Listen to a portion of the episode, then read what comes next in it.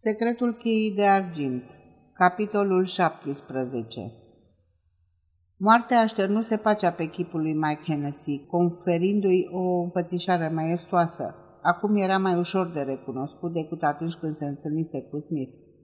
Detectivul intră în clădirea unde se afla Morgan. Dick îl aștepta la poliție. Avusese parte de destule orori într-o singură noapte și nu intenționa să participe la identificare. Este Mike, fără nicio îndoială, spuse Smith. Crima a fost comisă pe la 10 și 17 minute, judecând după ora la care a trecut camionul și după spusele unui motociclist care locuiește acolo în sat și care a raportat poliției că a văzut o limuzină la marginea drumului, în apropiere de loc unde s-a găsit cadavrul. Luând în considerare cele două declarații, rezultă că s-ar fi comis între 10 și 17-10-20 și cum camionul nu a întâlnit nicio mașină când a trecut pe la punctul de control din Colnbrook, asta plasează ora crimei la 10 și 17. Probabil că mașina condusă de criminal a întors și a luat-o în direcție opusă.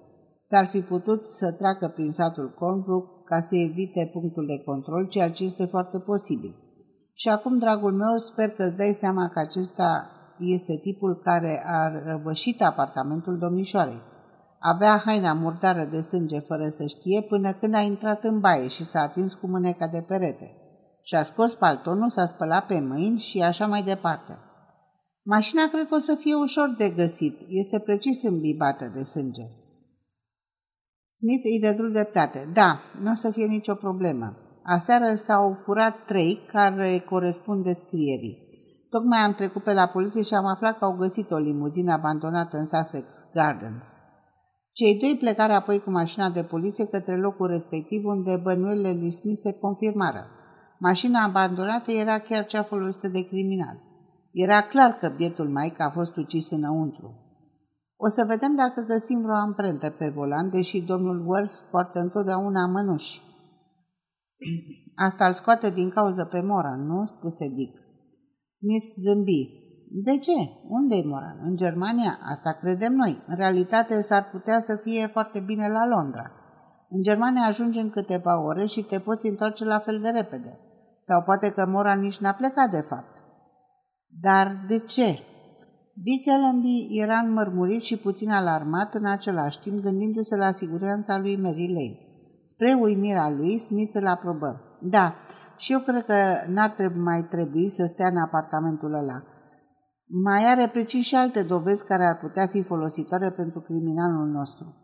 Îl însoți pe Smith la sediul poliției unde se adusese mașina. În jurul ei se strânseseră o mulțime de indivizi, fotografi, experți în amprente, mecanici care verificau vitezometru, etc. Proprietarul limuzinei care fusese găsit și adus acolo era un om foarte meticulos. Știa exact câte mile avea la bord înainte de a fi furată, iar informațiile sale erau de mare ajutor. Dick Allenby se simțea de parcă și-ar fi petrecut ultimele nopți căutând amprente criminale. Acum, tot ce se petrecea în jur îi se părea foarte obișnuit. Lanternele în mâna polițiștilor, detectivi curioși care își băgau nasul peste tot, Sângele se împrăștiase pe scaun, pe podea și pe schimbătorul de viteze. Unul din detectivi ridică perna de pe scaun șoferul. Ia te uită! Dick privi peste umărul lui și văzu o tabacheră de argint care ajunsese mâna lui Smith. Smith deschise capacul, era goală. Interior avea o inscripție destul de ușor de descifrat la lumina becului. Lui Leo Moran de la colegii săi de la banca Wellside în mai 1920. Ni s-o întoarse pe toate părțile. Era un lucru vechi, dar era frumos lustruită, fie că o folosise prea des sau fusese curățată de curând. Detectivul o înveli grijul într-o foiță de hârtie. Poate găsim vreo amprentă, deși nu prea cred, zise el. Cam ciudat, nu ți se pare? Ce căuta sub pernă? O fi pus-o acolo și a uitat de ea. Smith dădu din cap neîncrezător. Imposibil, doar nu-i mașina lui. Este furată. Îți repet, mi se pare foarte ciudat. Tăcu o vreme după care îi se adresă din nou lui Dick. Am strecurat miciuna că extrasul de cont se află la domnișoara Lane. Domnul Hennessy a amintit probabil de asta când era în mașină sau poate mai înainte. Ucigașul a lechidat pe Hennessy, care ar fi trebuit să fie în drum spre Southampton, să prinde vaporul. Mașina s-a oprit la o stație de benzină, în Great West Road. Hennessy a coborât și a dat un telefon acasă să aranjeze cu camerista să-i trimite bagajele. Criminalul a scăpat cât a putut de repede de Hennessy, s-a întors în oraș și a patruns în apartamentul domnișoarei Lane. Precis că a mai fost acolo și altă dată. Ca Moran, de exemplu, sugeră Dick. Smith ezită. Putea foarte bine să fie și altcineva, zise el. Căuta hârtia, n-avea de unde să știe că era pătat de sânge până când a intrat în baie. Acolo fie că s-a uitat în oglindă, fie că a văzut urma pe perete. Și să-ți mai spun ceva, a trăit o vreme în America. Ce zici de asemenea deducție științifică? De unde Dumnezeu a aflat-o și pe asta? N-am aflat nimic, doar ți-am spus. Am ghicit atâta tot. Nu vezi? Crima s-a desfășurat tip american. L-a luat cu mașina, l-a omorât înăuntru și apoi l-a aruncat în stradă. N-a auzit nimeni nicio împușcătură și chiar dacă ar fi auzit, au confundat-o cu o motocicletă. Apoi a ocolit punctul de control și a șters-o. Îl conduse pe Dick cu mașina până acasă. Era foarte volubil. Hennessy era de la început pe lista neagră. Știa cine este Worth, știa că acesta falsifică cecul și a profitat de asta, încercând să-l șantazeze. Apoi zise dintr-o dată, o să-i arăt domnișoarei Lane cheia și cecul.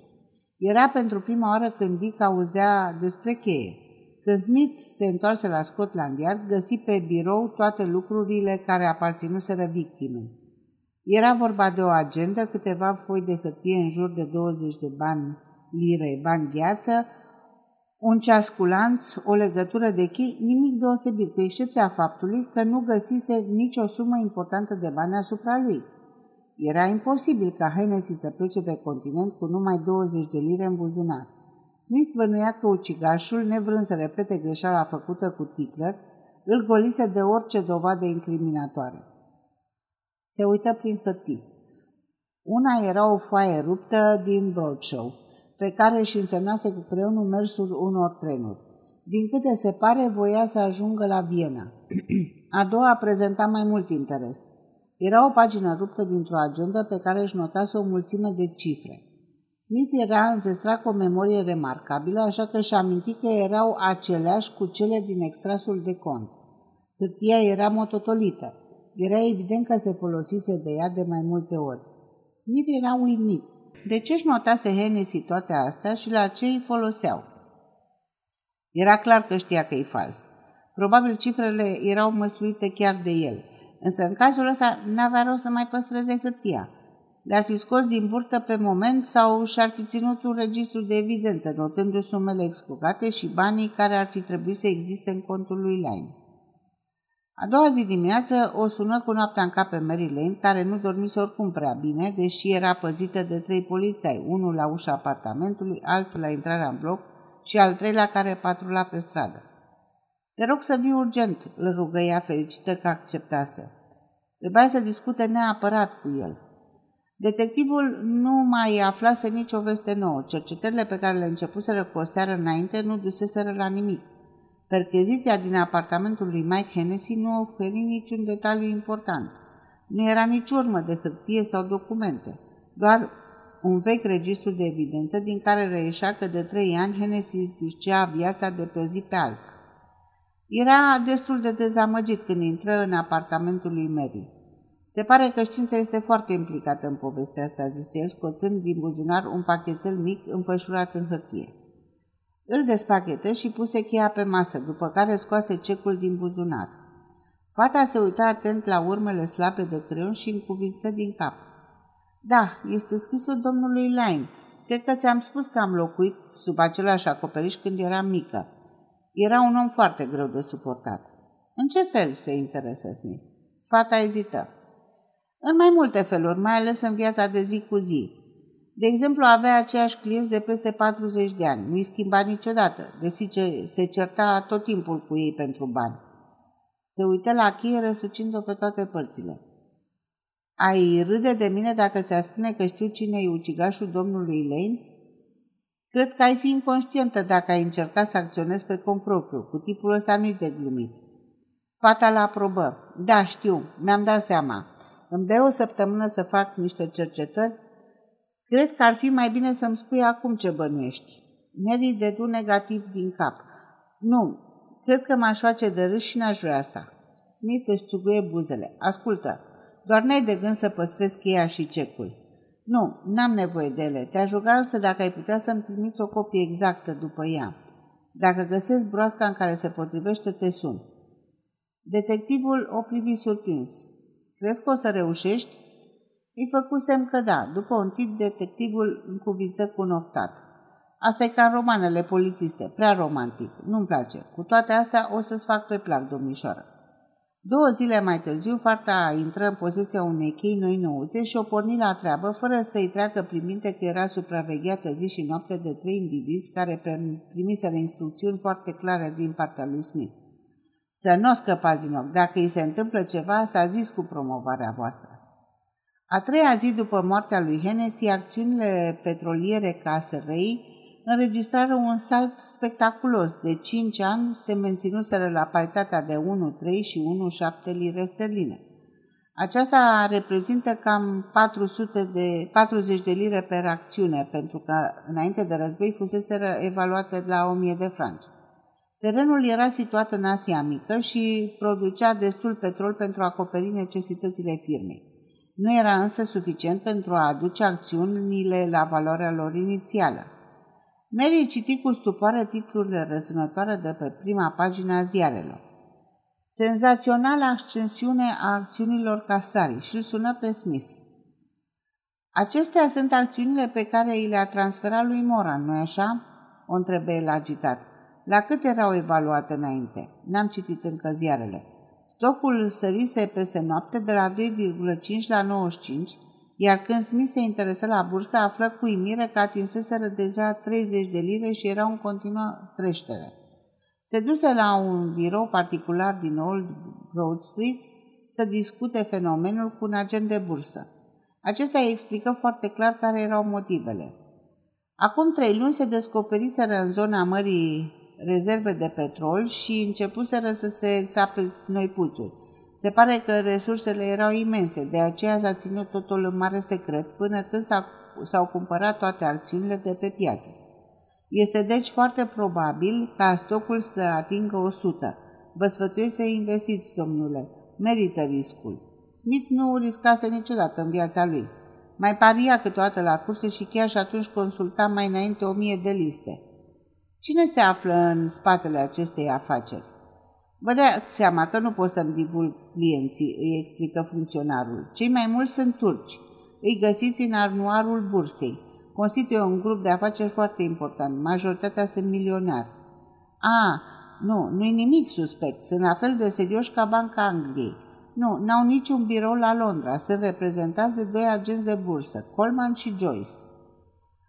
Smith se prezentă la agenția celor doi domni, asediată în toate părțile de o mare de oameni. Își trimise cartea de vizită și fu primit imediat de domnul Joyce. Nu aș putea să vă dau prea multe amănunte, domnule Smith, în afară de ce scrie în ziare. Nu prea mai sunt acțiuni pe piață la ora asta. I-am spus și unui prieten al meu, n-am ce să fac. Din câte știu, deținătorul principal al stocului este un tip numit Moran, Leo Moran.